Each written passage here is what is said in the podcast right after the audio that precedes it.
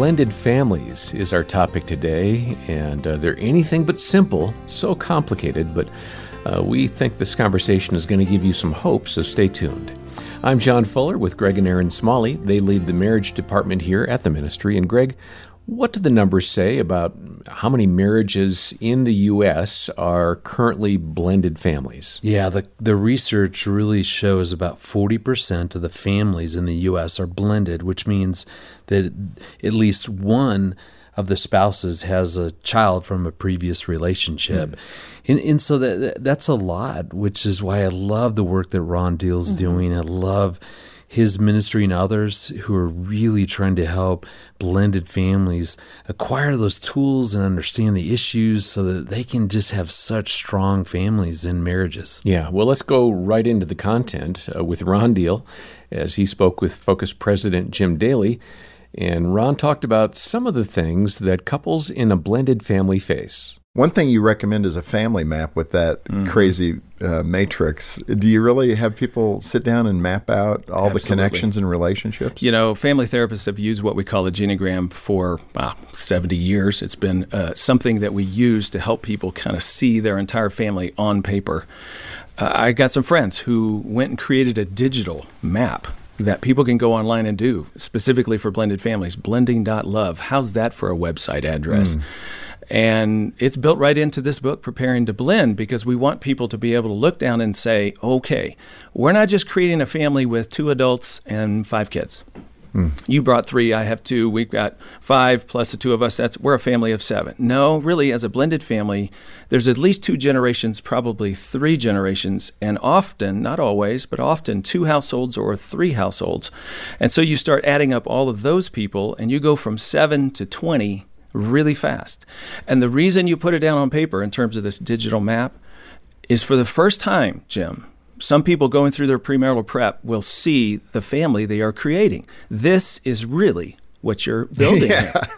And no, it's, it's true. It can be overwhelming. It can be overwhelming, and it's eye opening. And here's the thing I would rather them see it before they start than get completely blindsided by that complexity and it cause strife and marital problems after the wedding. Yeah, it's good to hit those issues head on and yes. the temperaments and the personalities that are going to be, uh, you know, confronting you as a couple, right? Yeah, that's it. Um, you mentioned in the book that um, it's kind of unique with the step family because their their foundation is built out of loss, mm. the breakup of a previous family because of something. It, like I said, it could be death of a spouse, yep. um, or it could be something where that first marriage didn't survive and, and that adult is remarrying.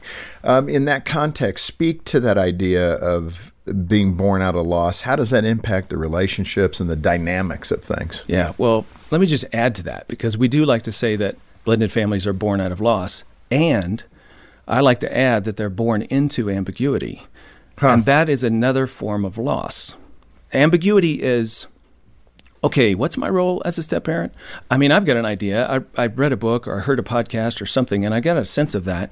But the biological parent also has another idea. There's two definitions of that step parent's role. The kids have an idea. Your former spouse has an idea. Um, the kid's biological parent, if you're going to be a stepdad, their bio dad, he has an idea of what you should do and not do in the role with his kids. Like there's just five or six definitions. And so right from the get go, here's a step parent trying to figure out what he's supposed to do. Mm-hmm. That's ambiguity. And that creates more confusion and uh, arguments and conflict potentially. And so there's loss on the front end, and now there's a sense of loss of we don't we don't know how to move forward in this new family. All of that gets in the way of bonding. Mm-hmm. I mean, you are trying to build connection with stepchildren. You know, you're you're trying to work together as parent and step parent to be a team. But if you don't know how to bond, uh, like we can't bring definition to this role that you're trying to play. And now all of a sudden you're feeling stuck and, you know, hopeless. And yeah. that just creates a lot of disillusionment. Erin, there is uh, no doubt someone listening to the conversation today, and they're feeling that deep regret over a previous marriage. And I wonder how you'd encourage them to if they haven't yet found it, to, to find grace and forgiveness? You know, it's so important that we show up with curiosity, grace, understanding between us and us for ourselves.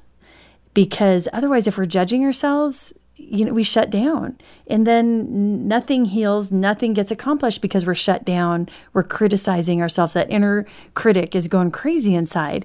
And so it's important as we are pursuing healing to step back and to be curious about what was this like for me? How did I show up? How did I feel?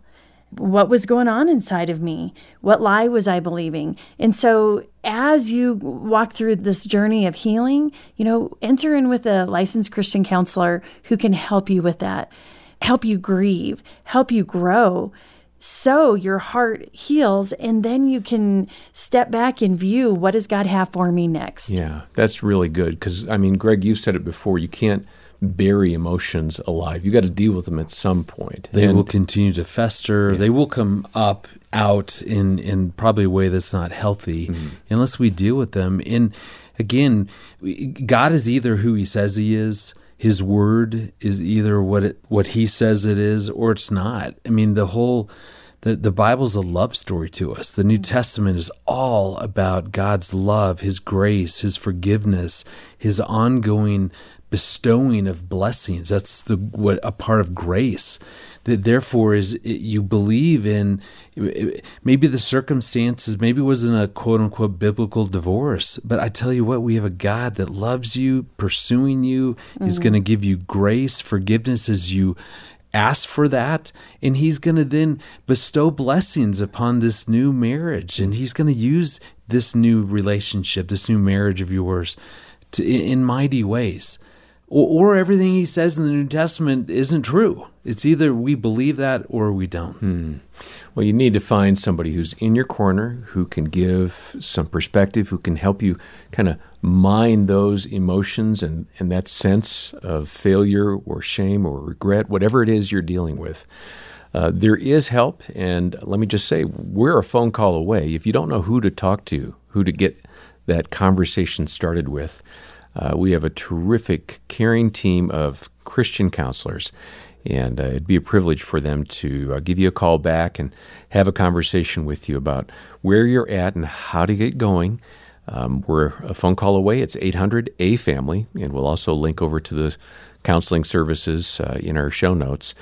Uh, Greg and Erin's team have a terrific resource called Remarriage Doesn't Wipe Away Memories and Old Habits, which provides a very honest and hopeful perspective for couples. And so uh, check that out when you're online. And then uh, be sure to look for a copy of the book from Ron Deal. It's called Preparing to Blend The Couple's Guide to Becoming a Smart Step Family. Uh, we have that available. Make a donation as you can, and we'll send that book out to you. Uh, once more, uh, stop by the show notes to get your copy. Next time, we'll hear a little bit of Jim Daly's story as he talks with Ron about blended families. And for now, on behalf of Greg and Erin and the entire marriage team, Thanks for listening. I'm John Fuller, and this has been the Focus on the Family Marriage Podcast.